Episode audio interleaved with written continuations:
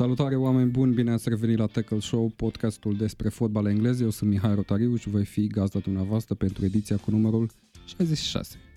Alături de mine, în studioul prietenilor de la Tananana, gazda noastră săptămânală, se află un om pe care l-am invidiat puternic în acest weekend. Este vorba despre Sebastian Ujică de la Eurosport, corespondentul din România pentru meciul sezonului, am putea spune, desfășurat în weekend pe Anfield. Liverpool versus City, bine ai venit Sebastian, cum e să revii la realitatea fotbalului autohton după un asemenea meci? Uh, din fericire nu trebuie să revin, în continuare concentrat pe Premier League. Ce să spun, a fost o... Parcă așa a fost uh, experiența, alt, da, experiența altei persoane. Weekendul trecut. Uh, aștept să mă întreb mai bine, să-mi spui... Uh... Ok. Bun. Și, bineînțeles, mai am uh, și pe colegul Mihai Iano și aici în studio, sau fratele Lucian, cum îi spune un prieten. Uh, salutare Mihai, spune sincer câte puncte în urmă trebuia să aibă Newcastle la o prima analiză după startul sezonului. Salut, câte puncte în urmă? Exact. Adică te așteptai să aibă Newcastle la atâtea puncte? Da, mă știam să aibă și mai mult. Și mai multe.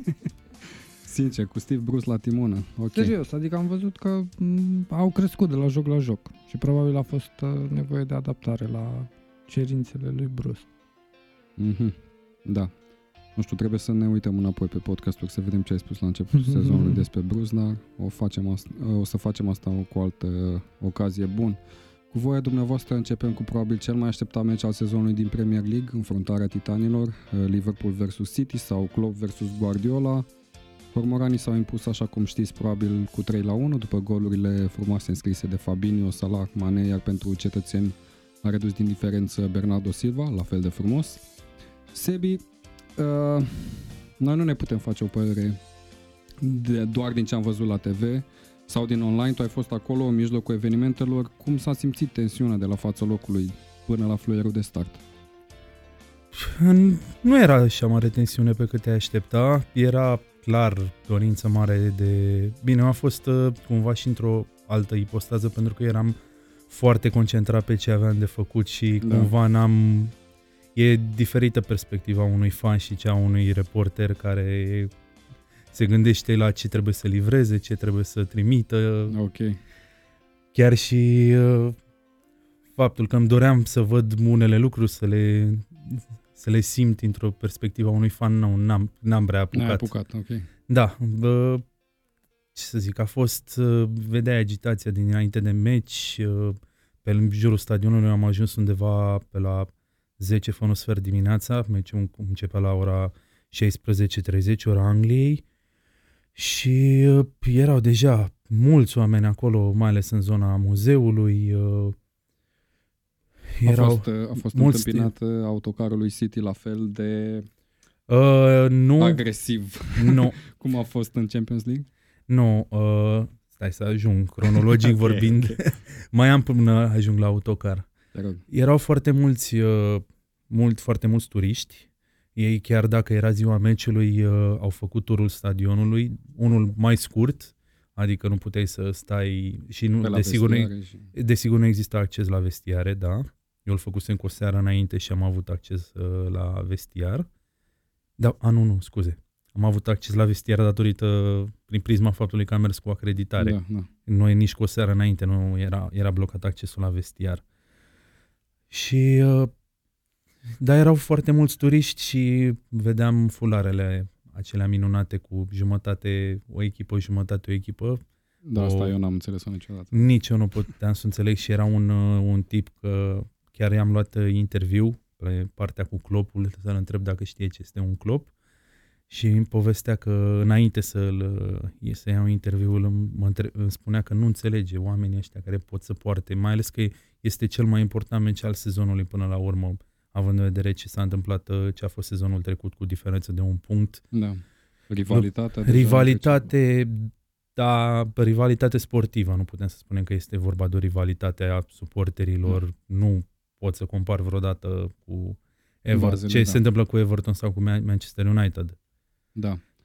Știu și... că și în Liverpool am văzut la un moment dat când am fost acolo un chioșc în care se vindeau deopotrivă fulare sau tricouri A, sau... Nu sunt, nu sunt neapărat fulare co-branded, sunt, uh, e fularul unei echipe nu, stai pentru un pic, ziua n-am, meciului. N-am terminat. Se vindeau deopotrivă cu Liverpool și cu Everton. Adică... Da, asta e marketing. Marketingul orașului. Pe cei care, care vând pot să înțeleg. Da. Nu îi înțeleg pe cei care cumpără. Dar uh, fularele de meci, de ziua meciului în care se regăsesc două echipe pe, pe același fular, pot să le înțeleg foarte ok. Adică tu nu ți-ai dorit să ai un fular de la victoria voastră cu 3-0 pe care, în care să-ți amintești Dacă scrie scorul pe el. Sau uite, să-ți dau un exemplu la care poate rezonezi mai, mai bine. Un Rapid Hamburg. Da, clar. Vezi? De, cred că acolo ar trebui să ne gândim. Adică cel puțin eu când văd astfel de fulare mă gândesc la, la astfel de meciuri. Da, da dacă sunt două echipe din uh, țări diferite, înțeleg dacă e cu, cupele, din, vorbim din cupele europene, da. Dar la Super, Supercupa Europei, de exemplu, cum a fost Liverpool-Chelsea, iar nu mi se părea oportun. Ok, în Bun. fine. Ok. Da, și am uh, făcut interviurile, pe urmă am mers uh, a fost venirea autocarelor din păcate, eu mai aveam o experiență din urmă cu câțiva ani când a venit autocarul, am aștept, au așteptat fanii autocarul da. celor de la Liverpool și atunci a durat ceva, mergea încet. De data asta era ora 15, ora anunțată pentru venirea autocarului.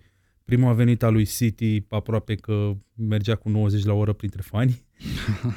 a mers în viteză, da. a trecut, a fost uiduit puțin, nici n-am apucat lumea să conștientizeze ceea ce se întâmplă.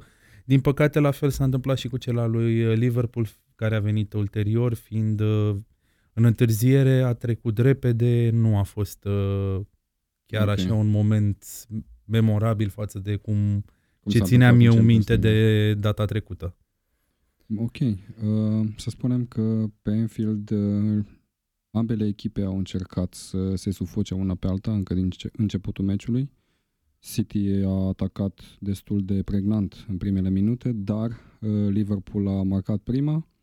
Cu o doză de șansă putem adăuga. Aș vrea uh, să, scuze că te întrerup, aș vrea să mai menționez neapărat înainte de meci, să intrăm în meci, da. momentul de reculegere, da. care este pur și simplu, ți se face pielea de găină când nu se aude nici un pâs. Dacă cuiva oricui vine de pe stadion să strănute, se abține, se, e, este incredibil. Da, deci să este cu adevărat incredibil. Trebuie să spun că am fost și eu weekendul ăsta prin preajma, eram la Londra și am fost la Tottenham cu Sheffield, tot la fel, 70 ceva de mii de oameni efectiv își țineau respirația la momentul de reculegere pentru Remembrance Day, uh, victimele, mă rog, uh, victimele primului război mondial. Da, un, uh, un eveniment deosebit, într-adevăr. Um, revenind la meci. Da. Uh, da, Liverpool a marcat cu, cum spuneam, cu oarecare doză de șansă și trebuie să luăm iar, din păcate, în discuție VAR-ul, arbitrajul video, care a avut un rol esențial în uh, deschiderea scorului. Um, să spunem că um, City a cerut penalti în careul lui Liverpool, iar la câteva secunde distanță Liverpool a marcat uh, superb printr-un șut din afara careului uh, trimis de Fabinho. Au fost foarte multe discuții, am urmărit foarte multe discuții, de fapt, din partea mai multor specialiști în arbitraj din Anglia sau din afara Angliei. Uh, există un moment de cotitură, zic eu, pentru VAR în acest moment.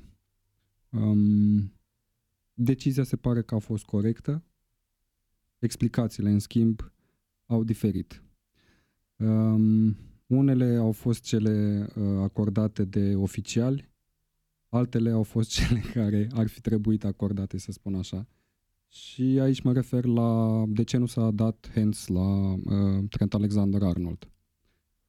Acum vreau să ascult și părerea voastră, să, să-mi spuneți dacă ați fi fost arbitru în acel moment, pe teren, lăsând la o parte simpatii sau antipatii, vi se pare că mâna lui Trent Alexander-Arnold este într-o poziție nenaturală și ce înțelegeți voi prin poziție nenaturală a mâinii atunci când vorbim despre un meci de fotbal? E foarte greu să spui chestia asta într-un podcast, să, să dai o explicație vizuală de. pe o chestie audio.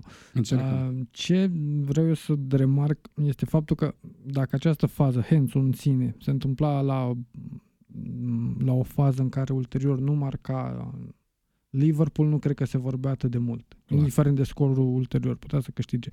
Faptul că Liverpool a marcat la faza respectivă a, a transformat Hențul în sine într-o mare problemă. Din punctul meu de vedere este Hens. Acum rămâne la latitudinea arbitrului și cum a interpretat la momentul respectiv. Da. Și eu timp Mie... să spun. Prima dată am spus 50-50, uh, pe reluări pare că adică e mai mult hands. Nu, nu cred că a fost intenția lui uh, Trent să pună mâna acolo, dar faptul că mingea lovește în, în mână... E, uite, aici e problema. Pentru că au schimbat foarte mult din, din regula arbitrajului, uh, mă rog, arbitrajului când vine vorba de hands. Au băgat și chestia asta mai nou cu orice atingere a balonului cu mâna în momentul în care marchezi sau înainte de a marca se sancționează. Pe de altă parte, atunci când iei în analiză defensivă, se sancționează doar acele atingeri cu mâna voite. Cum stabilești voința încă o dată? E foarte filozofic. Din punctul, meu, din punctul meu de vedere, un lucru este mai important decât orice altceva și anume ca arbitru să se ducă să vadă reluarea. Pentru că când decizia finală este luată de sus, de la camera VAR, niciodată nu va schimba pe cea a oficialului. Pe de o parte că e chestia asta să nu-l deranjeze, cum ad- iar arbitrul central zice stai puțin cum îmi schimbă mie altcineva decizia. E foarte important ca arbitrul să vadă o reluare pentru că el a simțit exact faza, știa exact dinamica jocului și are o cu totul altă perspectivă a unei faze. Nu vede doar un slow motion care să influențeze decizia. Da, dar pe de altă parte, Michael Oliver, parcă a fost da. arbitrul meciului, era foarte bine poziționat și asta au scos în evidență cei care au analizat faza respectivă. Da, și eu cred că dacă uh, ți se întoarce de, decizia din camera VAR după, o să ai probleme pe tot parcursul jocului ca și arbitru, pentru că jucătorii uh, își vor da seama că pot să speculeze lucrul ăsta și vor pune presiune ca fazele cheie să fie judecate de, de sus, ca să zic așa. Credeți că într-o oarecare măsură cei din camera VAR au luat decizia respectivă și luând în calcul faptul că Liverpool între timp a marcat și era o răsturnare de situație mult prea tragică, mult prea dramatică pentru Oricum, oricum ar fi interpretat și dacă dacă nu lăsau golul, dacă nu validau golul și întorceau uh, hands din, uh, din careu, uh, suporterii lui Liverpool ar fi fost supărați.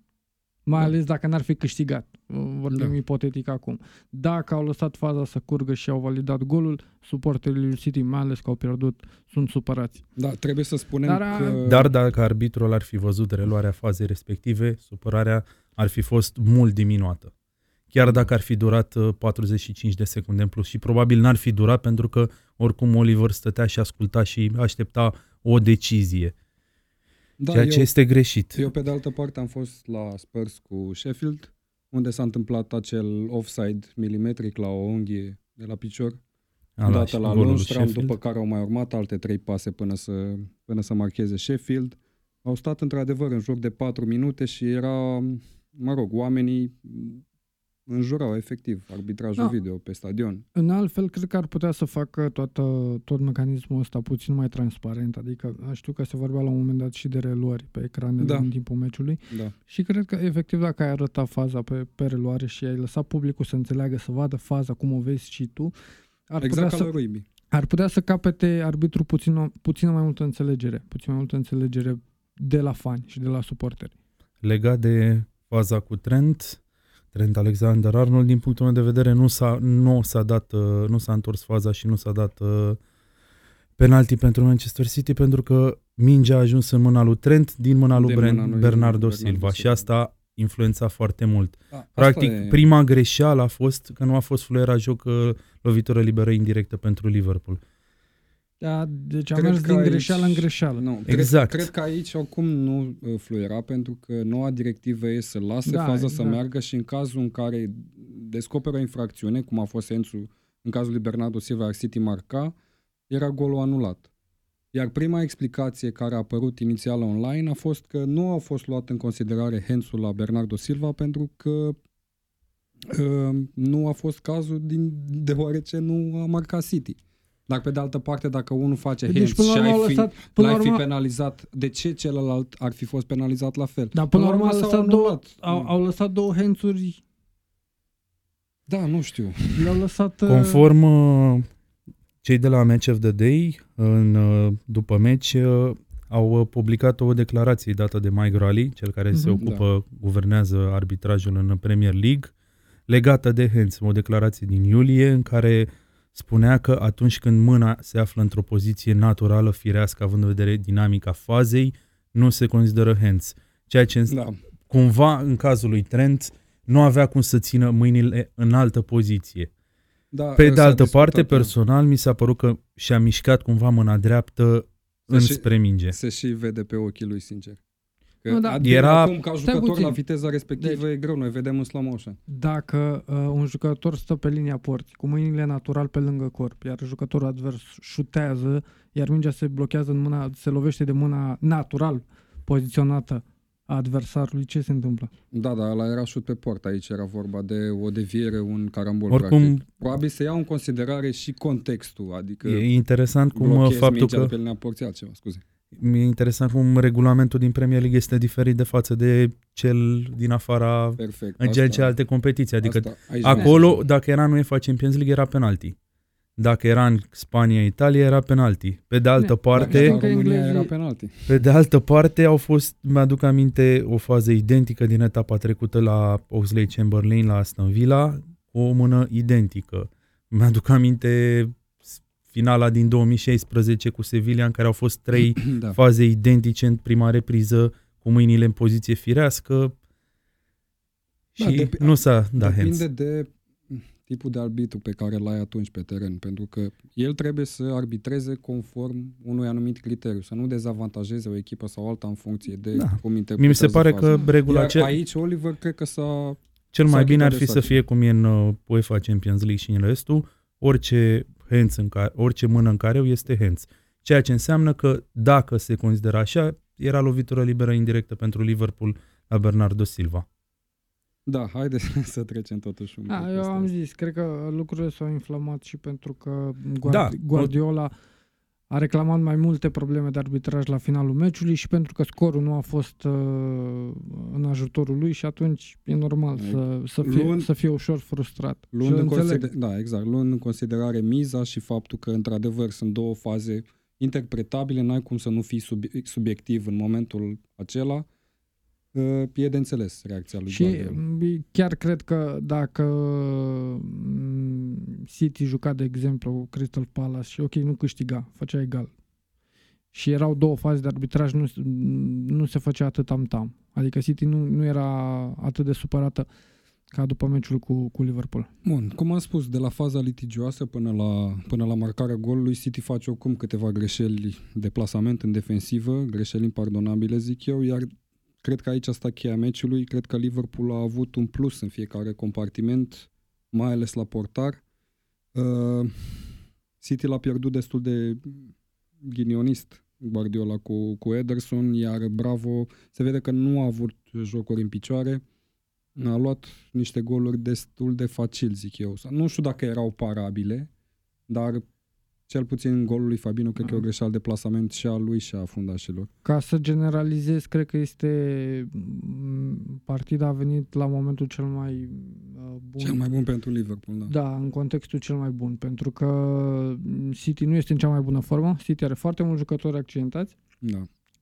Iar Klopp aici trebuie, trebuie aplaudat și remarcat și a montat foarte bine jucătorii. Am văzut niște jucători din linia de mijloc care au făcut un meci de, de foarte mare angajament. Ce spuneți despre primul 11 trimis de Guardiola în teren, având în vedere opțiunile pe care le mai avea în lot? Se putea mai bine? Poate Mendy în locul lui Angelino? Mendy nu are meciuri în picioare. Mendy, da, este un jucător mai bun. E, e o problemă cu Mendy. Este un jucător foarte ofensiv care uh, își aduce contribuție la faza, la faza de atac pe fază de apărare are uh, lacune, iar într-un meci cu, cu Liverpool să intri ca titular uh, ar fi fost o, o, un mare risc din punctul meu de vedere. Deci am da, mers pe, pe varianta altă, mai safe. Pe de altă parte, cred că Mendy a fost văzut ca unul dintre cei mai buni fundaș lateral din Europa, în momentul în care a venit la City deja în are vârf de formă, sezoane. În vârf de formă, da, este unul dintre cei mai buni. Dar, uh, ținând cont că el a jucat unde? Uh, în cupă câteva meciuri? Și nu știu dacă în... Uh, și în Champions League, și în Champions a jucat, League. cred că și în campionat a jucat uh, acum două etape, cred, dacă nu mă așa. Deci nu are meciuri în picioare legate, mai ales la o intensitate ca cea uh, din partida cu Liverpool. Da, Liverpool a fost adică mai pot să înțeleg... Uh... Și a exploatat foarte bine găurile din defensivă, iar o altă gaură, din punctul meu de vedere, a fost folosirea lui Fernandino ca fundaș central. Se vede că nu e locul lui acolo, mm, nu se simte natural. S-a părut remarcabil că de rapid am mutat, am mișcat Klopp. Practic, uh, momentul în care a fost anunțată echipa de start al lui City, ok, punea întrebări, era clar că vrea să cumva să blocheze flancurile. Pentru asta erau și în același timp și Rodri și Gundogan acolo, pentru a ajuta flancurile. Doi mijlocași centrali care să se ducă, iar, iar De Bruyne devenea de foarte multe ori jucătorul din același linie cu Aguero. Da. Era clar un plan defensiv. Klopp imediat a, a țintit un loc, mai exact spațiu dintre dintre, cum îl cheamă pe fundașul stânga? Angelino. Angelino și uh, Fernandinho. Ăla a fost spațiul țintit, dar nu cu mingi în spatele lor sau cumva. Atac pe flancul celălalt și Salah venind dintre ei doi. Așa s-a întâmplat la golul 2, așa se dorea și la primul gol. Mane s-a dus în, uh, era în flancul stâng, scăpase, Rodri și Gundogan încercând să blocheze în centru, au respins până la urmă, nimeni nu mai era să-l blocheze pe, Fernan- pe Fabinho și a reușit să șuteze. Pentru că mijlocașii centrali s-au dus da. și au blocat benzile. Da, văzând meciul și rezultatul, eu ca suporter neutru pot doar să mă gândesc că uh, Guardiola a venit cu gândul că și un egal ar fi fost mulțumitor pentru el. Eu nu cred. Eu chiar cred, pentru că blocai, uh, nu pierdeai pe terenul lui Liverpool, un teren unde Liverpool câștigă de nenumărate meciuri uh, și îți păstrai șansele în continuare. Adică cred că era mulțumit și cu, nu, e, și cu egalul. E adevărat, dar... Iar și a, și a, egalul era pentru City. Da, și așezarea din teren și cum au evoluat, adică ei au început să atace deja la 2-0, când nu mai aveau ce să facă. Și la începutul meciului au fost bine până da, la Au încercat să facă jocul lui de posesie în primul și în primul rând. Problema Asta e că oarecum la fel ca Liverpool City a încercat să creeze un plus și cu fundașii laterali și aici zic că Angelino e un minus și poate Fabinho, uh, Fabinho scuze, Mendy ar fi fost uh, omul potrivit pentru meciul respectiv. Am văzut și o acțiune în prima repriză a lui Angelino sau în a doua, nu mai știu. În prima, prima, prima. În care a, a atins bara. Uh, Walker, pe de altă parte, a fost mult mai bine, nu știu, ținut față de Angelino, probabil surpriza de acolo a venit. Problema pentru City e că a evoluat pe Enfield, um, a fost oarecum timorată, iar Liverpool a fost efectiv hmm. un monstru al eficienței. Și mai e o mare problemă din punctul meu de vedere la City sezonul ăsta este uh, forma lui Aguero sau uh, situația dintre Aguero și Guardiola. Exact. Pentru că uh, ne obișnuiam ca principalul atacant uh, al City să fie din sezoanele trecute Aguero, iar anul ăsta vedem că este mai mult de rezervă. Da, din punctul meu de vedere uh, nu are nicio formă, nu are nicio formă foarte bună, dar nici uh, nu a fost lăsat uh, meci de mes să joace. Și acolo, în, în față, e destul de problematic. E... Pentru că se vede că uh, Gabriel Jesus este talentat, dar tot nu, nu, nu este la nivelul uh, lui Kun. Iar Sterling e, e foarte greu să, să-ți decidă meci de meci încă în momentul de față. Sau cel puțin cu un da. adversar de nivelul uh, lui Liverpool. Aici cred că o parte din vină o are și Guardiola pentru că el a fost cel care l-a scos din stricul de goluri pe care îl avea. El l-a pus pe bancă în momentul în care era golgheter al Premier League două etape la rând. Așa că, nu știu. nu știu ce aș mai putea n-a, f- n-a, n-a fost momentul, asta. cred că din, din istoria confruntărilor uh, nu am văzut confruntărilor City-Liverpool nu am văzut un, uh, un City atât de, cu atât de multe probleme. Da. Um... Pentru mine, cheia jocului a fost Fabinho. Exact. Mijlocul Londra, Liverpool, în general. Dar în principal Fabinho. Uh, mă gândeam când era 3-0 la meciul uh, din UEFA Champions League din sferturi de acum două sezoane. Atunci a fost cumva așa un șoc a venit pentru City șoc după șoc, dar simțeai cumva că e neașteptat. În momentul ăla în care era 3-0 pentru Liverpool, acum simțeam că e mult mai bună decât adversara.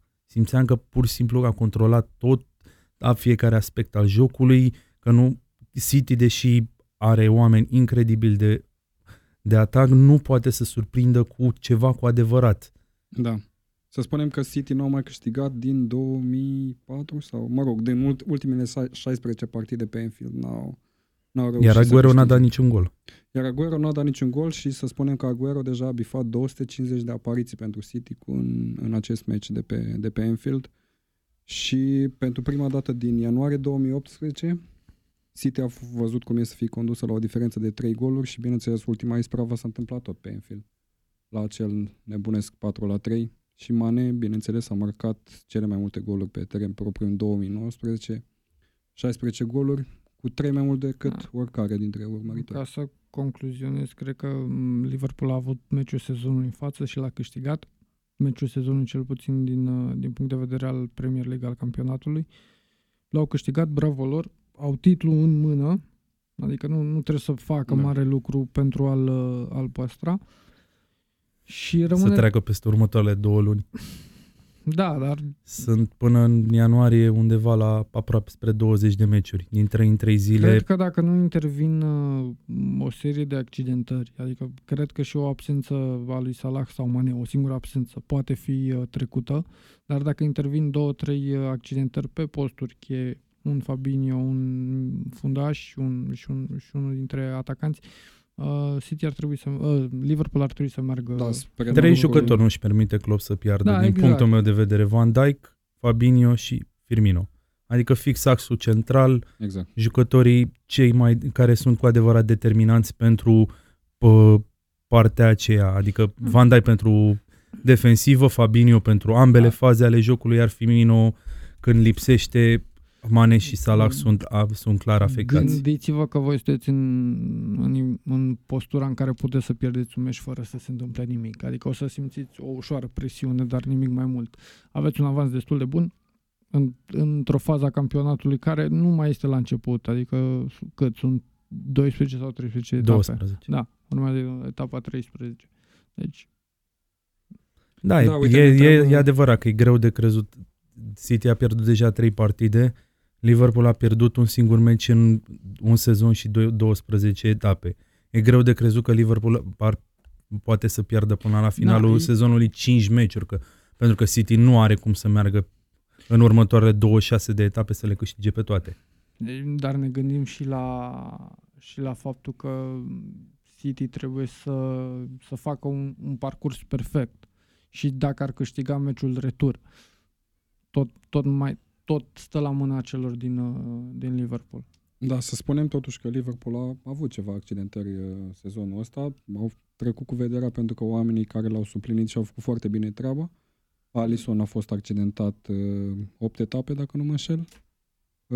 O accidentare destul de nu lungă. Nu avut chiar pe poziție. S-a accidentat cheie. cu Norwich, a revenit cu, pe Old Trafford. Da. Uh, am mai avut niște accidentări mici la Salah, a lipsit una sau două etape. Axul central sau fundaș și lateral, care din punctul meu de vedere sunt principalele poziții, la, la Liverpool nu au fost. Au mers uh, am da. mers sănătoși. Mm, Robertson, tocmai am citit un da, interviu că Robertson spunea că nu s-a, e... nu s-a antrenat în ultimele două săptămâni, da, nici măcar Salah, o dată. Salah am văzut că nu face deplasarea la... A făcut-o, dar s-a întors. Da, a făcut-o, s-a întors, da. El n-ar fi trebuit să plece pentru că a plecat înainte să facă remeneu. Da, să nu uităm și de Matip, care e în continuare accidentat, o accidentare destul de surprinzătoare, despre care am aflat chiar din presă la un moment dat. Um, a fost suplinit din punctul meu de vedere foarte bine de Lovren, total neașteptat, dar asta arată forța grupului la Liverpool și legătura dintre suporter, echipă și antrenor, care este foarte puternică acolo. Poate asta îi lipsește în momentul ăsta lui City, care și-a îndeplinit deja toate obiectivele de când a venit cu Guardiola în afara câștigării Champions League, a câștigat cupe, a câștigat campionate. Pentru Guardiola asta este principala miză. Trebuie ca echipa lui să fie la potențialul maxim în februarie, martie, aprilie. Ok, City întâlnește pe Chelsea acasă, Liverpool se deplasează la Crystal Palace și vrem să facem așadar trecerea către următorul meci Chelsea cu Crystal Palace. Um, Chelsea nu, foarte impresionată în acest sezon. Da, asta vreau să spun. Nu știu cât am putea să vorbim de meci în sine, cât da. despre forma pe care o arată, o arată Despre meci am putea să vorbim foarte bine pentru că Crystal Palace efectiv a fost, a fost pusă la colț, iar Crystal Palace nu, nu este o echipă foarte ușoară. Da, e o echipă pragmatică. Joacă foarte bine în deplasare. E o echipă pragmatică, dar valoric vorbind, nu sunt o echipă spectaculoasă sau care să practice un fotbal frumos sau uh, uh, ofensiv. Ei văd, urmăresc mai mult rezultatul, sunt mulțumiți și cu un punct în astfel de meciuri și de acolo și-au adunat uh, uh, locul în clasament. Chelsea, uh... Și depind exclusiv de forma lui Zaha. Dacă da, Zaha prinde o zi mare, Crystal Palace are șanse să scoate rezultat bun cu 14 echipe din Premier League. Dacă Zaha prinde o zi slabă, poate doar un penalti pentru Milivojevic să mai pare, salveze. Ce mi se pare, și asta discutam și înainte de podcast, ce mi se pare de-a dreptul impresionant este că într-o perioadă în care foarte multe echipe mari de top 6 în Anglia sunt într-o uh, continuă reconstrucție și mă refer la da. United, mă refer la Arsenal, mă Spurs. Spurs într-o criză, nu neapărat într-o reconstrucție, probabil că o să urmeze reconstrucția asta, da. o să vorbim de reconstrucție de la anul. Uh, nu își regăsesc forma, nu pot să aibă uh, serii de meciuri uh, câștigate. Vine un Chelsea cu jucători de mm, championship, cu un antrenor uh, care are cât un sezon de championship la mhm, activ. Da, atât. Și cel puțin până mm. acum, în 12 etape, ținând cont că joacă și în, în UEFA Champions League, au parcursul ăsta, mie mi se pare de dreptul impresionant. Cred că este mai degrabă Și ne uităm și la, la vârsta jucătorilor și faptul că n-au făcut transferuri. Și da, o medie, o medie de 24 de ani și 88 de zile, cea mai tânără echipă trimisă de Chelsea în istoria Premier League. Ca să, ca să închid, să-mi închid ideea, mă uitam acum câteva etape, că Pulisic nu joacă și deja apăreau prin presă anumite frustrări pe care le transmitea. Deodată Pulisic a început să intre, a marcat. În trei uh, partide consecutive. Da, exact. Construiește, își aduce aportul și la golul colegilor și pare un, un transfer reușit. Și ne gândim că a plecat Hazard, cel mai important om. Vedem un Omul pe care ar trebui să înlocuiască Pulisic. Exact. Dar deja nu vorbim de, uh, de Pulisic că îi face treaba lui Hazard, ci vedem un Chelsea care joacă ca o echipă în primul rând. Și vedem și un William parcă mai motivat decât în sezoanele trecute și care și asumă omul de, uh, și asumă poziția de cel mai experimentat uh, jucător din linia ofensivă acolo. Da, este, din punctul meu de vedere, este cumva 50-50, jumătate meritul lui Lampard pentru strategia pe care a avut-o și jumătate meritul lui Chelsea pentru strategia, strategia. cu împr- jucători împrumut, pentru că este foarte important. Vorbim de jucători care, ok, să zici că ar fi de nivelul championship, dar sunt jucători care au jucat constant în ultimul mm. an. Și un jucător world class, dacă nu joacă constant, nu o să arate a jucător world class. De, de acord cu tine. Uh, dar nu cred că Chelsea s-a gândit vreodată că se va întâmpla lucrul ăsta. Cred ei, că erau conștienți de ce, ce pot să facă, contextul, ce fac de să ajuns la acea contextul vine suspendare. În, contextul vine în, în discuție prin prisma suspendării... Transferul lui tra- Pulisic a fost făcut clar în, ide- în ideea că știau că vor fi suspendați. Nu, dar restul de jucători, adică dacă nu venea perioada de interdicții, probabil că majoritatea jucătorilor nu ajungeau aici. Pro- Era probabil, greu să găsească un... nici Lampard n-ar fi venit și ar fi mers pe un antrenor cu nume, cum da. a mers și până acum. Faptul că interdicția a venit și nu puteau să-și aducă un antrenor care să... fără să cunoască jucătorii din academie, fără să-și asume un sezon de sacrificiu, uh, i-a adus în poziția asta. Da, Lampa clar nu are experiența necesară în al doilea an de antrenorat. No, și nu zic că o să dar câștige... pe de altă parte se pare că este un foarte bun motivator din moment ce scoate totul din acești tineri. Nu o să zic că o să câștige ceva la finalul sezonului, este foarte greu, nici Champions League, nici campionat, nici cupă, chiar nu cred, nu știu pe ce poziție o să termine. Dar la cum arată Cred Chelsea, la cum arată Chelsea acum, mi se pare revelația sezonului. Da, top, păi... top 4 e o reușită pentru, Categoric. pentru Chelsea. Categoric. Dar nu, cel mai important... Că despre revelație, cred că locul este câștigat de Sheffield. Cel nu mai... e greu eu să nu cred, Eu nu cred că Sheffield o să, mai mult, o să poată În momentul ăsta, locul no. 6 pentru așa, Sheffield e Așa vorbeam și anul trecut de Watford. Din punctul meu de vedere, revelația sezonului rămâne în continuare Leicester și aș vrea să discutăm în continuare trei, despre... trei păreri total diferite despre, despre meciul revelație. cu Arsenal uh, înaintea confruntării pentru locurile de Champions League, spune, o confruntare cu o miză extraordinară pentru trupa lui Rodgers câștigaseră 8 din ultimele 11 partide acasă. Și totodată să nu uităm că are cea mai bună apărare. Dincolo, Arsenal venea firav în defensivă, cu doar două meciuri fără gol primit în acest sezon, dar cu speranța că atacul îi va scoate din nou la lumină, ceea ce nu s-a întâmplat absolut deloc. Vorbim de Leicester sau de Arsenal? Vorbim de, Leicester? de ambele. Începem cu Leicester, da? Hai. Uh, nu, nu o consider pe Leicester uh, revelația sezonului pentru că mi se pare că este mai mult o confirmare uh, a progresului ca și club pe care îl face Leicester de câțiva ani, de când a câștigat campionatul. Să, să-ți dau un, un punct uh, fix. Iar uh, dacă ne uităm și pe lot, vedem că este o echipă matură, o echipă care este construită în câteva sezoane, cu câteva... O echipă matură ca exper- ex, nu știu, exprimare în teren, dar ei sunt foarte tineri, de fapt cu anumite puncte, puncte cheie. Schmeichel este un portar de da, mare da, experiență, da, da. Vardy la fel. Au, au și jucători care sunt căliți în Premier League, care au câștigat trofee, care au jucat în Champions League. Plus uh, vedem un, un Didi care uh, este unul dintre cei mai buni închizători. Este. Din, uh, din uh, Premier League în acest moment. Cred că va fi ochit de marile echipe ale Europei în perioada de vară și Ai, de fapt mai mulți Dacă Idris Agui a plecat de la Everton și face o treabă foarte bună, l-am urmărit la, la PSG, cred că și uh, Ndidi va, va fi la fel. Da, Vardy și Madison au decis în cele din urmă partida cu două goluri, zic eu, frustrant de fluente pe partea de construcție.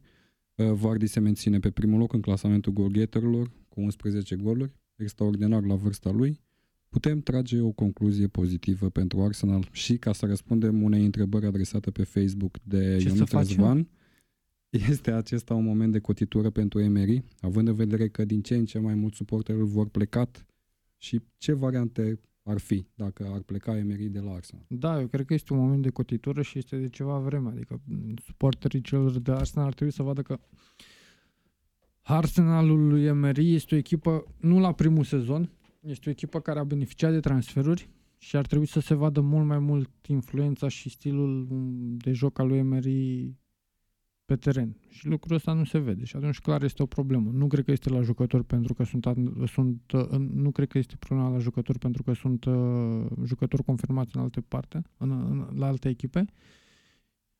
Vorbim da. de un Lacazette, Aubameyang. Da, pe atac. Problema, din punctul meu de vedere, la Arsenal e în ce alte compartimente. Da, de acord cu tine, dar el... David Luiz nu... Absolut de acord cu tine. Deci sunt, sunt, sunt de acord, perfect de acord cu tine. Dar Emery a făcut transferurile și acolo. El l-a adus pe David Luiz, l-a adus în ultima zi, adică n-a existat o strategie. Nu poți să-ți aduci un fundaș titular în ultima zi care îți dă rateuri. Înseamnă că clar l-ai ales greșit. Nu, da, și nu e prima dată, adică au mai făcut niște transferuri uh, și nu s-a văzut. Și chiar și un, parte... eu zic un transfer care se va dovedi bun, doar că a fost practic inversul lui Pulisic. Pulisic, deși a fost luat cu o sumă considerabilă, 55-60 de milioane, n-a fost forțat, a fost uh, băgat treptat, iar acum, cum spuneai, are trei goluri în trei etape. Nicolas, Nicolas, Pe, Nicolas Pepe, 80 de milioane, băgat titular, aruncat în focuri în secunda 2 toată presiunea de pe lume deci, pe umerii lui. Eu chiar Iar cred, acum e rezervă. Eu chiar cred că asta e problema, problema antrenorului. Ne uităm și la ce se întâmplă cu Ceaca. Adică un club ca Arsenal să schimbe capitanii, uh, să ajungă la al treilea capitan într-un sezon. N-au lider. Nu au lider. Asta e fix problema uh, managerului. Da. E, asta Pentru e că... clar, dar e greu totuși să schimbi în un, în, două, în trei perioade de mercat o să schimbe total o echipă. Uite-te la Chelsea. Este situația lui Arsenal de da. ajuns de... Ok, hai să spunem că Chelsea este exemplu perfect, unde toate s-au aliniat Da, tot e contextual, merge adică okay. merge că, momentan. Că nu poți să analizezi. Exact, poate vine o serie de meciuri mai puțin reușite și atunci schimbăm uh, foaia... Nici Klopp n-a reușit la, să schimbe echipa total. În... Dar la Arsenal, la ce sume s-au investit, la, ce, la cât timp a avut Emery, ai meri un antrenor cu experiență, nu mai vorbim de lucrul ăsta. Mie mi se pare că e cam expirat uh, clepsidra. Acum, vedeți demis în acest sezon? Eu mi-aș da demisia, nu asta să fiu demis. Wenger a stat patru ani peste cât ar fi trebuit să stea, deci da, de, Wenger... despre demisie foarte greu să spui, Wenger... pentru că Arsenal este un club ușor atipic din punctul ăsta de vedere. Ok, Wenger, cei drept, era un monument. Adică nimeni nu și-ar fi permis da. să-i decidă viitorul în afară de el însuși. Nu, dar Wenger a ajuns acolo în impostaza în care să nu plece pentru că a făcut ceva pentru clubul respectiv. Păi da, despre ce vorbim. clar. Emery, totuși, dacă e să ne gândim, a avut un singur succes în cariera de antrenor, și anume Sevilla. Nu mi amintesc că în ultimele sezoane un antrenor care să-și fi dat demisia în Premier Sevilla. Da, dar la, PS, la alt club n-a confirmat. Ok, atunci ca să trecem uh, peste să-și dea demisia sau să fie demis. Adică okay, nu s-a rezolvat problema. Demis, nu știu. Ce Am nevoie de cel puțin trei lideri în vestiarul ce, ăla. Ce variante de antrenor vedeți potrivite pentru Arsenal? În cazul în care va fi demis sau își va da demisia una Emery, deși din punctul meu de vedere în sezonul ăsta nu se va întâmpla chestia asta. Și dacă ne uităm pe programul lui Arsenal în următoarele 4-5 etape, vedem că poate să întoarcă foarte simplu situația. Care nu e așa. Eu am, un, nume, puțin. am un nume surpriză. Una este să câștige 3-4 meciuri pentru că uh, le permite programul, alta e să ne așteptăm ca Arsenal să se dezvolte ca și club, ca și exprimare în teren, iar la anul să fie un competitor serios, nu doar pentru titlu sau în cupele europene. Da, tu vorbești din exterior, dar gândește suporterii lor în momentul în care câștigă un meci, două, trei, deja crește foarte mult încrederea în echipă se creează un entuziasm, da, mai ales ne uităm la pe rezultate. Atacului. Mi-e foarte greu să cred că cu echipa asta și cu jocul pe care îl arată pot să fac. Adică suportii lui Arsenal au văzut fotbal la viața lor. Și acum nu-l văd și nu cred că una, două victorii... Eu cred că, de exemplu, dacă ar fi să dau un nume în locul lui okay. Emery, ar fi Thierry Henry.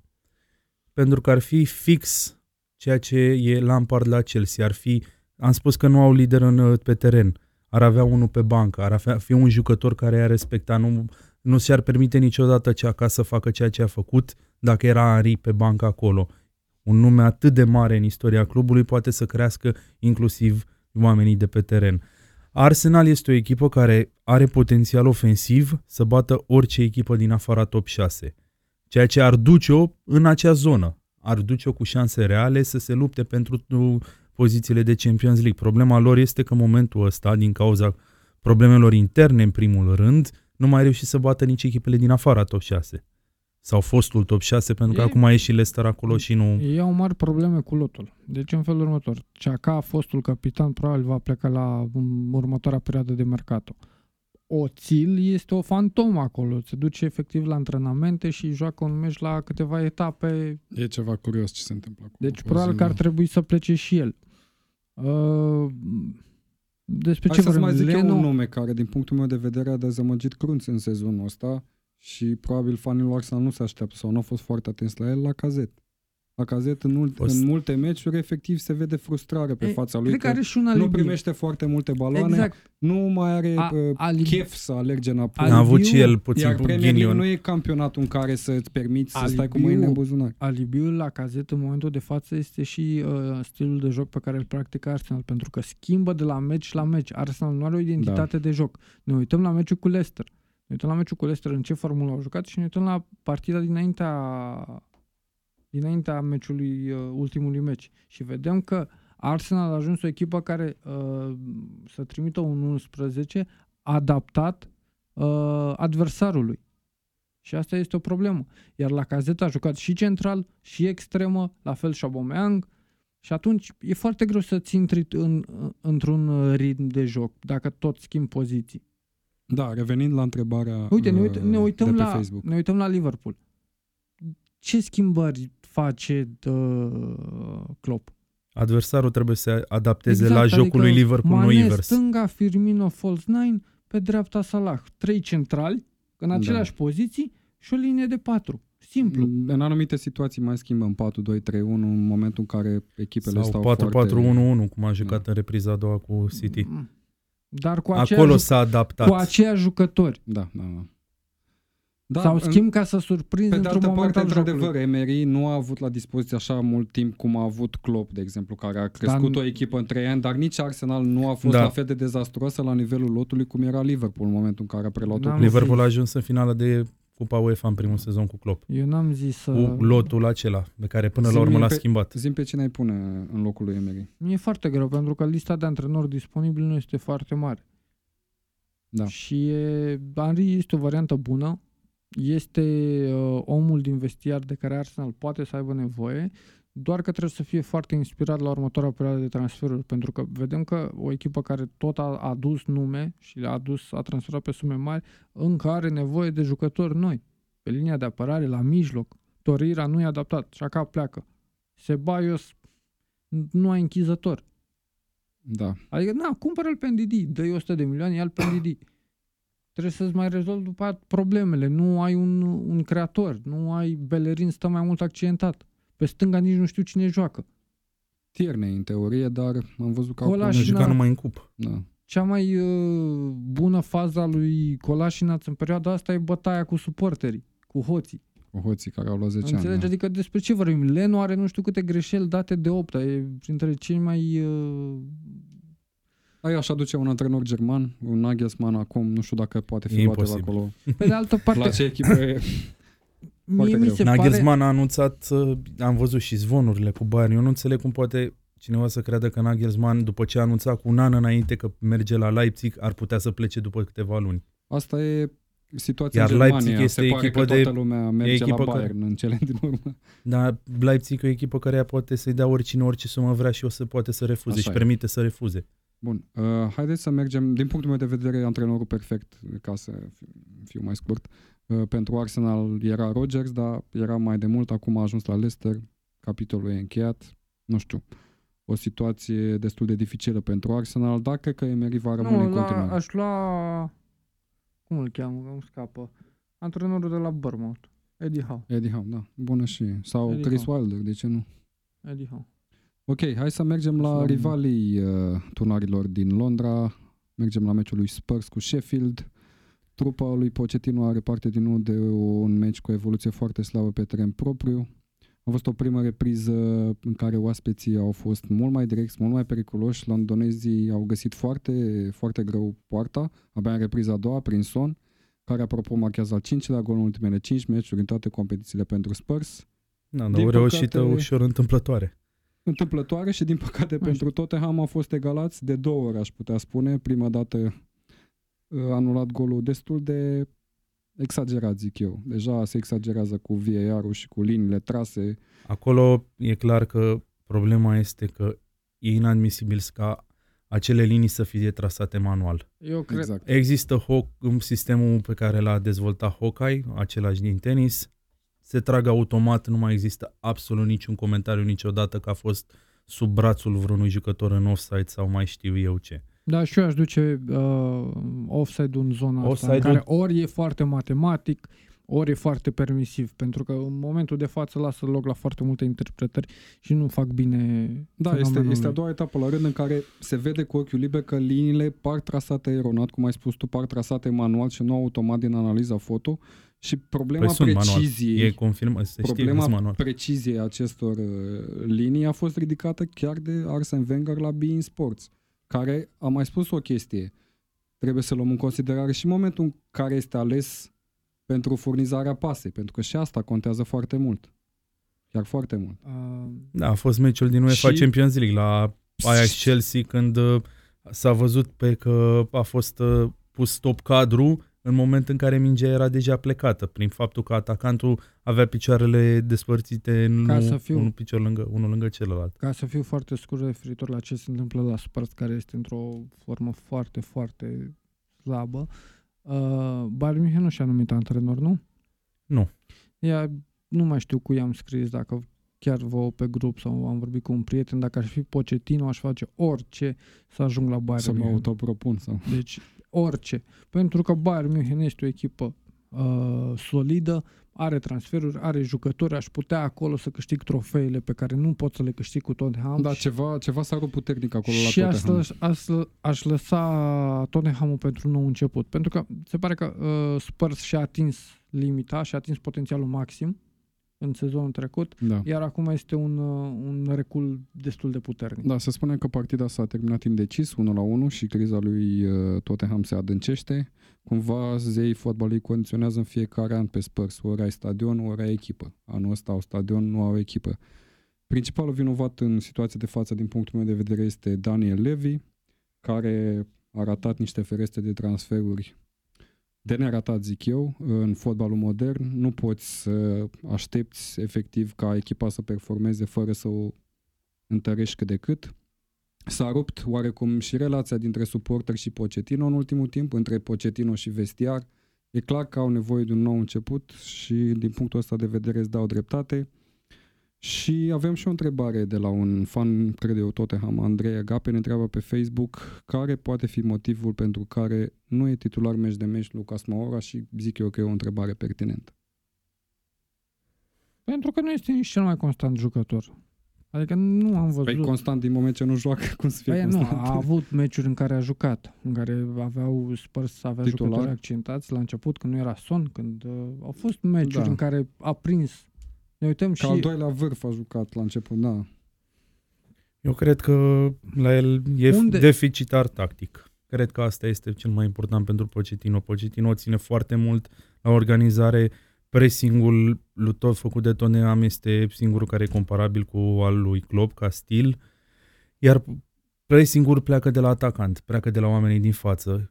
Kane își face treaba din punctul ăsta de vedere, chiar dacă unor pare jucător lent, Son categoric că face același lucru. Ali, chiar dacă are ultimele două sezoane au fost mult sub ce a arătat la începutul, no, după Ali transferul de la Milton, Milton Keynes Dons, da, da. dar din punct de vedere tactic sunt sigur că îl preferă la orice oră Pochettino lui Lucas Moura. Ok, Sheffield continuă așadar să impresioneze, cum ai spus, Sebi, probabil revelația, revelația. sezonului în Premier League. Aici singurul lucru pe care vreau să-l uh, menționez este faptul că este clar dovada a ceea ce înseamnă o strategie pe termen lung, pentru că Sheffield nu a fost uh, Fulham din sezonul trecut, nu a fost echipa aia care s-a gândit promovez și gata, acum fac 700 de investiții. De când a început uh, drumul către promovare și a construit bine planul, au rămas uh, jucătorii ăia care au dus echipa în prima ligă, a rămas uh, echipa unită și asta se vede chiar și în Premier League. Ce ați face în locul lui Wilder la vară? Cum ar putea întări echipa, având în vedere că deja există o foarte bună coeziune la nivelul lotului, deși din punctul meu de vedere valoarea individuală a jucătorilor e undeva de mijloc clasamentului în Championship. Cum... Gradat. Asta e clar. Trebuie să o iau ușor, nu poți să schimbi foarte mult. Trebuie să aduci clar oameni mai buni care să intre, dar nu cinci. Cum am... Cum? Un atacant, în primul rând. Un atacant da. care chiar să fie de top. Da, și dacă Sheffield termină în prima jumătate, au șanse să ia. Cum am spus de Puki și de Norwich la începutul sezonului, că este Așa. doar o explozie de formă și că va veni uh, și o scădere în recul, la formă, da. un, un recul. Uh, așa cred că și Sheffield va, va obosi la un moment dat și va începe să piardă meciurile, pentru că valori nu sunt acolo. Nu sunt acolo. Ok, hai să trecem la Manchester United și vorbeam anterior despre tinerețea lotului lui Chelsea. Uh-huh. Să nu uităm că și United a aliniat un prim 11 foarte tânăr, poate, cred că cel mai tânăr din istoria Premier League, o medie de 23 de ani și 350 de zile. Și după multă vreme, trupa lui Ole în sfârșit joacă fotbal. Eh, fotbal șampanie. Cred că unii. Manchester United și-a dat seama că sezonul ăsta iar este unul de sacrificiu, că nu pot să câștige nimic, da. nu pot să facă vreo performanță notabilă. Au scăpat de oarecare presiune psihică acumulată și mm, o legună Solskjaer a dat uh, șansa unor jucători tineri să intre pe teren. Probabil că s-a uitat și la Chelsea, a văzut că este o variantă și uh, Brighton a fost un adversar uh, destul de facil. Deși e, Brighton e o echipă incomodă. Cred că nu știu dacă a fost un adversar facil, cât un adversar naiv, pentru că dacă ne uităm la cifre, au atacat foarte mult, au încercat să joace fotbal, au încercat să scoate ceva, au simțit că pot scoate ceva pe, de pe Old Trafford. A, asta e Graham, fost, asta e uh, Graham Potter, asta vrea să facă. Ceea ce e foarte greu să joci precum City cu Brighton. United... Exact. Același, aceeași tactică oarecum a avut-o și Norwich de la începutul campionatului. Am văzut că au avut succes în primele etape, după care au ajuns pe ultimul loc. este posibil să se întâmple și asta și cu Brighton dacă continuă da, trendul cred, ăsta? Și eu cred, la fel cum ziceam de Norwich, la fel cum am zis de Sheffield, uh, uh, la echipele de genul ăsta care valoric sunt la în distanță de, de top 10 în, în Premier League, uh, după o perioadă de formă foarte bună vine și o regresie automat, pentru că nu jucătorii încă nu pot să, să țină o asemenea uh, cadență. Ok, odată cu revenirea lui Martial, mi se pare că atacurile lui uh, United sunt mult mai influente. Da, e Martial e cheia. Martial e cheia pentru jocul lui, uh, lui United. Fără Martial, United e o echipă de a doua jumătate a clasamentului. Pentru că lotul este subțire. E un lot sub al lui Leicester, este un lot sub al lui Arsenal, este un lot de locurile 8-9. Da. Și eu vă dau... Cu Martial, primul 11 arată ceva mai bine, chiar dacă nu e Pogba. Dar jocul ofensiv este dependent cumva de Martial, pentru că Rashford se duce unde îi place mai mult, apare din linia a doua. Rashford nu e genul de jucător care să fie el acolo punctul fix pe care să se ducă să fie trimise toate mingile. Cu Martial mult mai creativ, da. e clar și jocul lui Rashford crește, Daniel James are, nu mai se simte singur că trebuie să facă absolut tot în ofensivă.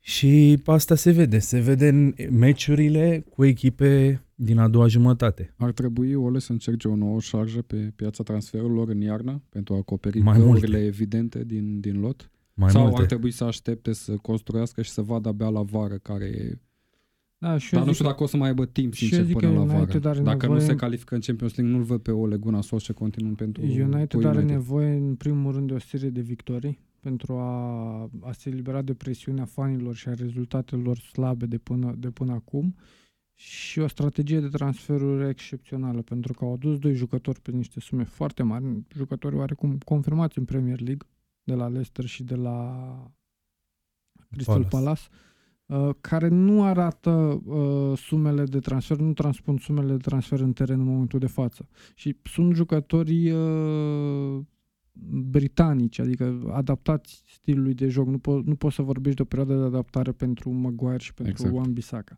Și atunci, cred că aici trebuie să lucreze în primul rând managementul celor de la United. Ok, rămânem în nordul Angliei și mergem la Burnley, acolo unde West Ham continuă evoluțiile șocant de slabe și pierde fără drept de apel cu 3 la 0, un rezultat neașteptat din punctul meu de vedere. Sigur ajutat și de un Roberto destul de confuz între buturi în anumite situații, pentru că în altele și-a scos echipa din, uh, din situații dificile. Uh, gazdele l-au încercat absolut din toate pozițiile și cred că statistica arată undeva la 12 șuturi pe poartă din 14 încercări, mi se pare o precizie extraordinară. Eu cred că Pellegrini... Putea fi mai rău decât 3-0. Da. Eu cred da. că Pellegrini cu Silva un pariu care va fi demis primul. Să știi. Pentru că sunt două echipe care au făcut transferuri, două echipe care ar trebui să se bată pentru locurile 70 în Premier League și pierd niște meciuri de-a dreptul hilare. Da, e foarte important, uh, foarte important portarul și cu Fabianski, West Ham chiar era o echipă care putea pune probleme oricui.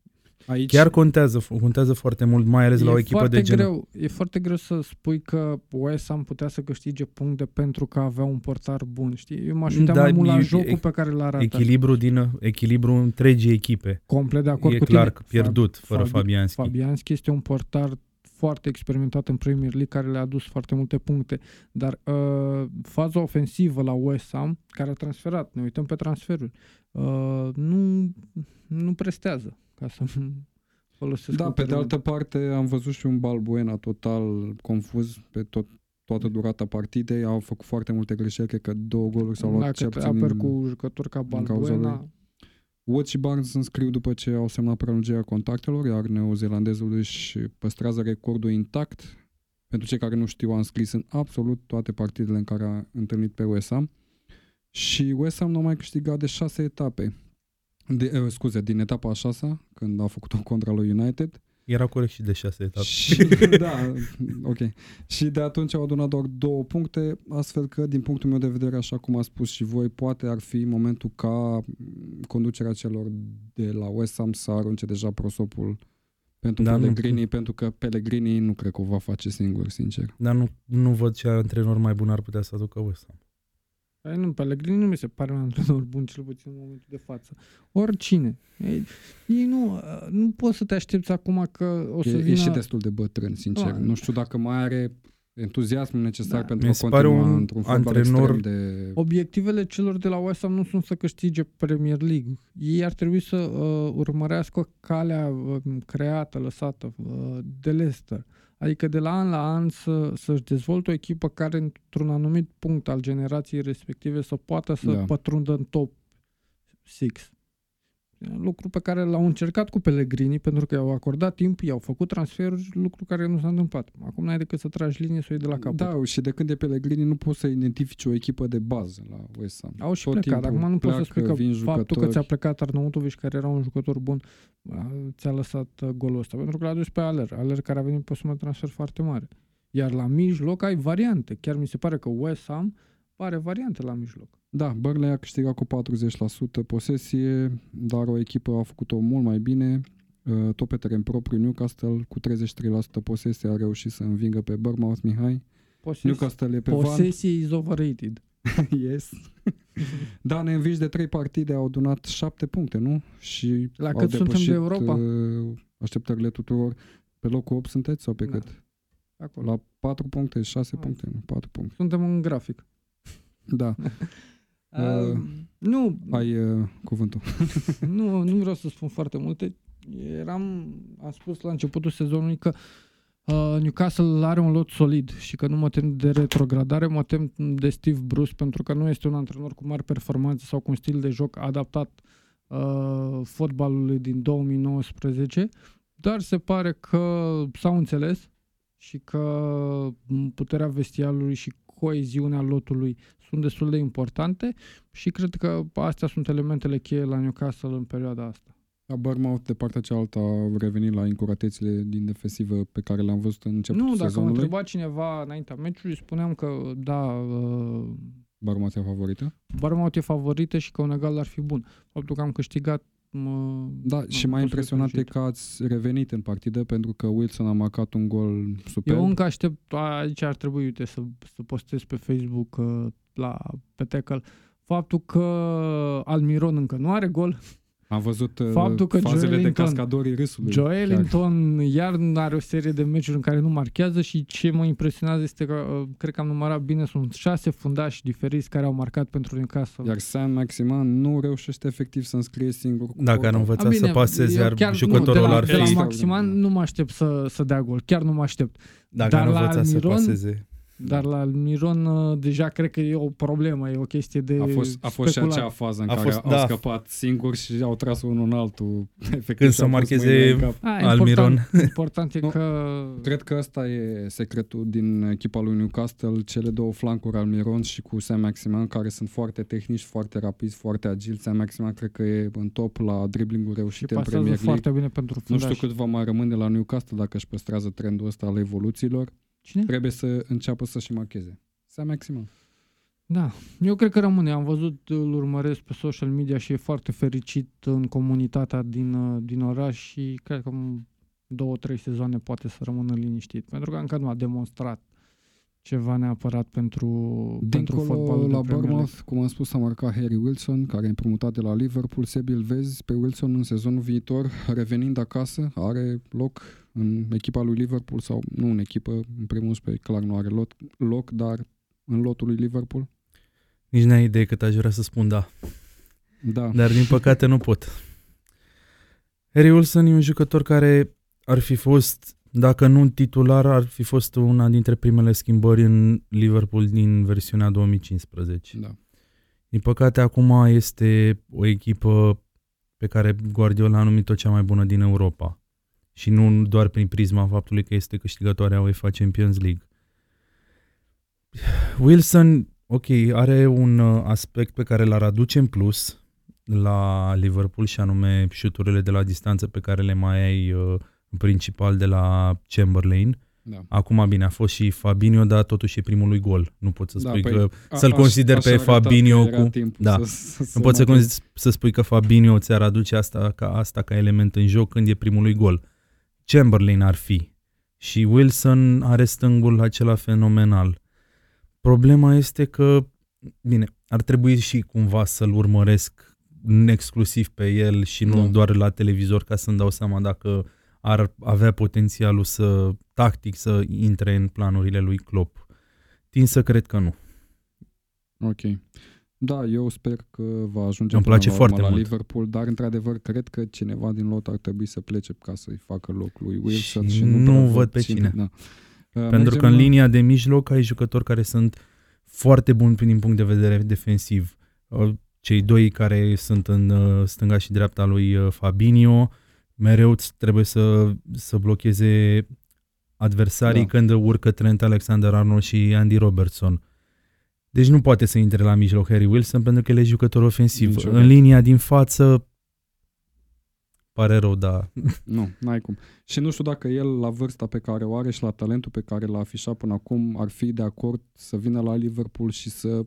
Și nu i-ar prinde bine. El, ar, el, este, bancă, el are nevoie să joace, de aceea s-a și dus la, la Bournemouth după ce sezonul trecut a fost uh, principalul om de gol al lui uh, Lampard la da. Derby County. Ok, o să, o să ne lămurim despre asta la vară. Mergem mai departe la Southampton cu Everton. Cumva Everton sau Marco Silva, mai bine spus, respiră din nou. Să vedem până când, pentru că peste două etape începe o serie infernală pentru ei, cu meciuri consecutive contra lui Leicester, Liverpool, Chelsea United și Arsenal. Southampton a pierdut acasă 1 la 2, așa cum am spus. Uh, își complică foarte mult situația în clasament după această înfrângere pe teren propriu. Defensiva este iar punctul lor nevralgic și mi se pare că Ings și Ward-Prowse par a fi singurii oameni capabil să se ridice la rigorile din, din Premier League. Mie mi se pare că au lor de, de championship da. sezonul ăsta și cu tot cu cei doi jucători menționați de tine uh, nu pot să facă față în Premier League. Îi văd mm, principal, nu principal, favoriți doar la retrogradare. Și pentru Newcastle ar fi foarte bine să mai curând Southampton. Southampton și Norwich mi se par că sunt echipele care vor pic, care, la care am certitudinea că vor pica. Pe Watford o văd revenind, o văd capabilă, la fel cum în startul sezonului când Wolves era acolo jos, nu am crezut nicio clipă că va rămâne acolo jos. Da. Watford e capabilă să revină. Southampton nu are arme suficiente, nu, doar da. dacă mai promovează ceva incredibil de la Academie, ca o, una dintre cele mai bune academii din uh, insulă, dar în momentul ăsta... Foarte scurt, ca să, să închid uh, referitor la Southampton, pare genul de club care are nevoie de o ciclicitate și trebuie să ajungă în, uh, în Championship pentru a crește din nou și să ajungă în, uh, da. în Premier League. Ei au vândut de fiecare dată foarte mult și pe, pe sume foarte mari, uh, dar nu au investit înapoi și atunci uh, scot jucători din, uh, din Academie, dar au nevoie de timp și de meciuri mai ușoare și mai multe în, uh, în Championship. Dincolo Everton, în sfârșit o victorie. Silva, cum am spus, pare că a evitat în ultimul moment de mitera, deși nu mi se pare că e foarte mare presiune acolo, cel puțin la nivelul conducerii asupra lui, dar la nivelul suportelor se pare că e. Și avem o întrebare de la Dragoș Ivan pe Facebook, ne întreabă dacă va rezista până de Boxing Day, uh, Marco Silva. Nu. Având în vedere și meciurile pe care tocmai le-am spus, probabil. Nu, nu cred. Nu cred pentru că Everton ar trebui să fie mult mai sus față de locul în care e și nu mă refer din punct de vedere al rezultatelor, cât al jocului. Țin minte meciul uh, de pe Enfield din sezonul trecut, acel uh, cel cu golul lui Origi. 1-0, uh, pardon. Da, da, cel cu golul Origi din prelungiri. A fost, cred că, pentru prima oară când, după foarte mult timp, am văzut o Everton atât de bună. Am fost, chiar am fost impresionată de Everton și mă așteptam ca să, să continue Marco Silva în acea linie. Porma am văzut-o etapa trecută cu, cu Tottenham, am mai văzut-o în câteva meciuri și nu mai e nimic din ceea ce văzusem atunci. Da. S-au schimbat și multe Nu, nu, nu e echipă care să aibă identitate, nu este echipă care să, să conștientizeze exact ce își dorește. Are jucători ca Sigurson care e rezervă, are jucători care, ca Moise Kin pe care au dat mulți bani și nici nu mai țin minte cum arată. Richarlison care tot îi schimbă poziția în teren și aici da, cred pare, că e vina lui Pare la un alt nivel uh, problema care se întâmplă și la Spurs. Sunt jucători buni, au făcut unul, două transferuri, dar nu își găsesc forma și... Și acolo ține de conducere, da. ține de antrenor. Da, da, da. E, okay. e nevoie de un, de un antrenor care să scoată măcar potențialul minim din jucătorii. Marco Silva nici măcar asta nu, nu pare că capabil, exceptându-l pe Richarlison. Ok, mergem la Wolves cu Aston Villa, un meci destul de spectaculos uh, pentru cei care l-au urmărit. Băieții lui Nuno Espiritu Santo și-a revenit complet după, după startul slab de sezon și bifează încă o victorie importantă cu un adversar destul de dificil. A șaptea etapă consecutivă fără înfrângere.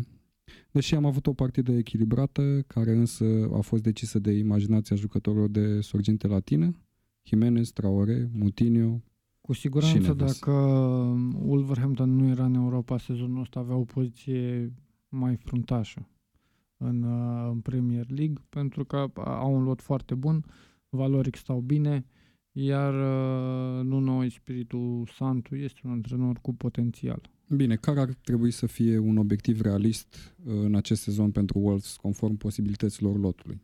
pe care l are la ora actuală. Dacă reușește să termine în top 12 este un rezultat bun în, în Premier League, iar uh, o ieșire din grupe în Europa ar însemna mult pentru dezvoltarea clubului. Eu cred că Wolverhampton este un club care a luat a luat-o pe, pe un drum uh, european în care vrea să-și dezvolte clubul, să-l, să-l ducă la un nivel la care n-am mai fost de foarte mult timp și atunci o participare cât mai lungă în, în cupele europene uh, iar ajuta la dezvoltarea echipei. Ok. Uh... Iar Aston Villa, menționez doar un lucru, nu ai voie ca când joci contra unei echipe care l are pe Ruben Neves să fii păcălit la o fază fixă da, și să, să lasă șuteze, să nu, să nu aibă nici un pic de marcaj Aici la 20 vede, de metri. Se vede lipsa de experiență a echipelor. Lucru pe care, revin la Newcastle foarte scurt, se vede că l-are pentru că și l-au căpătat. S-a văzut uh, Rafa Benitez cât de mult a, a lucrat pe lotul ăsta, iar uh, aceste aspecte se văd și fac diferența acum. Rafa Benitez? Da, în sezonul trecut, în sezonul când a ieșit din uh, Newcastle, zic. Ah, ok. Am înțeles. A ieșit din uh, Championship, a construit da, lotul da, da, da, da. da. Uh, da, spuneam că a fost o partidă foarte echilibrată. Posesia a fost 50-50, șuturi 17 la 13, șuturi pe poartă 7 la 5 și pe de altă parte am văzut o greșeală, cum ai spus tu, la, la demarcaj la Neves. Și, și în rest viteza lui Adama Traore. Adama Traore pe flancuri. Au făcut diferența. Ok, Aston Villa a marcat pe final de partidă în prelungiri prin trezării, al doilea meci consecutiv în care marchează. Și voiam să vă întreb ce jucători credeți că vor, ar putea face pasul către o echipă de top din Premier League de la Aston Villa? În afară de Grealish, care e alegerea evident. McGinn. McGinn, nu? Da, da sau McGinn, exact. Dar pe McGinn Dar l-aș vedea la un tot. Tottenham, da, exact. nu, l-aș vedea la un Burnley, mi se pare un jucător. Păi a zis o echipă de top. Și Burnley nu este o echipă de top. Da, de Băi, top 10. E la da, același nivel exact. cu Villa. Cam așa e, da. Ok, ultimul meci uh, Norwich cu Watford care s-a jucat în deschiderea etapei. Uh, Câte goluri are acasă. Eram sigur. Nu știu, păi a rămas tot cam pe acolo, pe la șapte, nu? Sau șase, șapte, șapte. Șase. Șase? Șapte. Șapte. Mm, nu mai știu. Ideea e că n-am mai marcat de atunci. Norwich continuă picajul, determinat, uh, așa cum am prezis la începutul noi ediții de campionat de apărare firvă și total lipsită de experiență. Încă o înfrângere acasă, cu ultima clasată de această dată, iar Canaria au ajuns ei pe ultimul loc. De Olofeu marchează după 76 de secunde, după o gafă a fundașului. Uh, al doilea cel mai rapid gol marcat în deplasare Bine. din Premier League, după cel al Kane pe Anfield, din secunda 46, iar Andy, Andre Gray, Andy Gray. Hmm. Uh, cele mai multe goluri din postura de rezervă în Premier League din 2019. Văzusem o statistică acum câteva zile sau uh, acum o săptămână că Dolofeu era jucătorul cu cele mai multe șuturi care nu marcase. Și cum e Stanciu în Champions League. Da. Exact. Trebuia să vină și momentul ăsta și exact. uite că a venit. Da, de remarcat și faptul că echipa de la podcastul Tackle Show a preconizat faptul că Watford se va impune pe terenul lui Norwich și să spunem că nu a fost chiar un meci greu de, mă rog, greu, nu a fost ușor de prezis având în vedere miza dintre miza meciului dintre cele două. Watford o să, o să se ridice. Watford o să termine pe undeva pe la 13-14. Da, așa cred și eu. Nu au un lot de championship, asta e clar. Nu. Pe de altă și parte... au și un antrenor bun, care cunoaște echipa. A fost până la urmă o mișcare bună că l-au adus înapoi. Uh, și e o echipă solidă, o echipă care dacă intri în jocul ei, indiferent despre ce ne vorbim, poate să pună probleme. Am văzut asta și la meci cu Arsenal, care... Aștept să intre în jocul lui Newcastle, să văd atunci ce fac.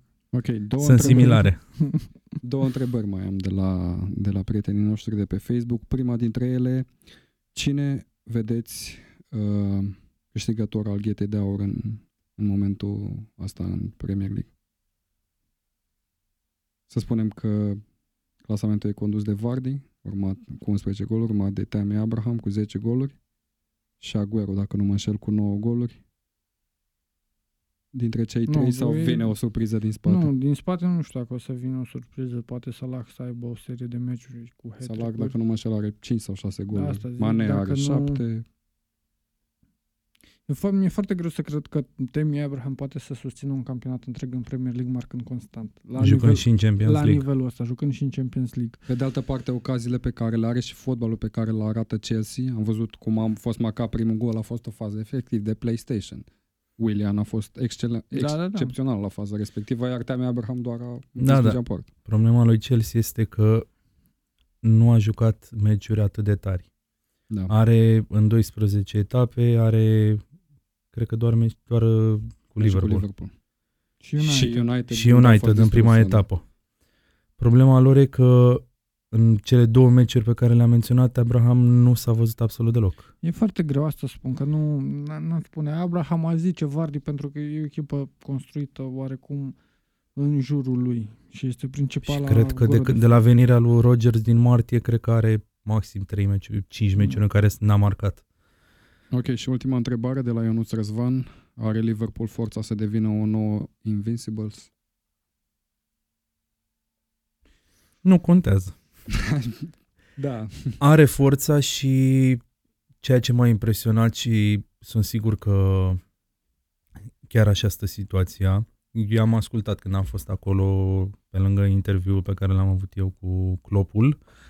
Uh, am ascultat ce mai spuneau jucătorii Van Dijk, uh, Robertson, Trent și ei chiar au gândirea asta de a lua fiecare meci individual fără să se gândească absolut deloc cât departe. Se gândesc pur și simplu la ceea ce urmează în momentul respectiv și tratând fiecare meci ca pe o finală și fără să trateze vreodată vreun adversar ca fiind uh, victimă sigură, asta cred că poate să-i ducă în punctul respectiv. Plus că, cum spunea și Guardiola, ok, dacă câștigi o dată de două ori în minutul 90, e noroc. Când o faci de 10 ori, da nu mai e vorba numai de noroc. Singurul semn de întrebare este uh, lucru pe care îl observam și în sezoanele trecute la echipele antrenate de Guardiola. Ei practică un fotbal total, un pressing foarte, foarte puternic și agresiv, iar la un moment dat intervine și o oboseală. Uh, și cred că sezonul ăsta, faptul că au pornit foarte bine și că își doresc să iasă din grupele Champions League și merg și după finală. Cred că spre finalul sezonului, chiar dacă vor fi pe primul loc, chiar dacă nu vor avea înfrângeri, uh, le va aduce o stare de oboseală și poate să, să aibă un mes sau două în care să să cunoască gustul înfrângerii. Da, și eu spun deci că nu, ar fi... Da, nu e o miză asta cu... Da, nu e.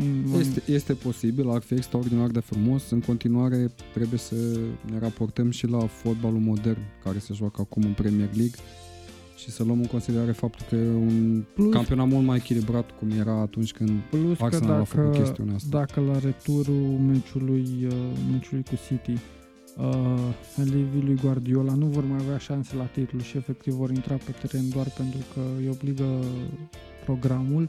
Uh, ar trebui să vedem un meci spectaculos unde orice da, se poate da. întâmpla. Adică la City acasă șansele sunt în favoarea Bun. Eu cred că dacă va, va dacă Liverpool trece peste perioada final noiembrie-decembrie fără înfrângere, are șanse să termine sezonul invincibil, pentru că sezonul precedent a avut o singură înfrângere, cea de la City. Este o echipă care lasă puține ocazii adversarului, puține clear cut chances și uh, acum îl are și pe Alison, așa că cred că e posibil un sezon invincibil dacă reușește să treacă peste perioada cu meciuri din 3 în 3 zile sau chiar în 24 de ore, cum va fi pe 17 și 18 decembrie. Ok, încheiem în nota asta pozitivă pentru Liverpool. Hmm. Cam atât de la noi. Ne vedem pe site-ul tackle.ro și pe canalele noastre de social media. Mulțumesc, Sebastian, mulțumesc, Mihai, pentru prezența la emisiune. Mulțumim și noi. Mulțumim, Mulțumim. prietenilor Tackle care ne ascultă săptămânal și celor de la Tananana pentru că ne pun la dispoziție acest super studio. Acum, cum probabil știți, ne puteți asculta și pe cele mai utilizate platforme de, de streaming, cât și pe site-ul Eurosport în fiecare joi dimineață de această dată. Deci podcastul va fi disponibil joi dimineața, noi înregistrăm miercuri seara. Nu uitați să intrați pe site-ul tecal.ro pentru analize și informații de ultimă oră din fotbalul european și nu numai. Și, bineînțeles, pe site-ul Eurosport, care mai nou acoperă nu numai fotbalul britanic, ci o serie de campionate din Europa și chiar campionatul românesc. Alternativ, vă puteți abona la newsletter, la newsletterul Tackle, pe mail sau pe WhatsApp Urmează o săptămână decisivă pentru Naționalul de Fotbal al României, așa că pentru săptămâna viitoare v-am pregătit un invitat special cu care vom diseca evoluția lor noștri. Nu vă spunem încă despre cine este vorba, dar țineți aproape și veți afla cât de curând. Să auzim numai de bine, la revedere!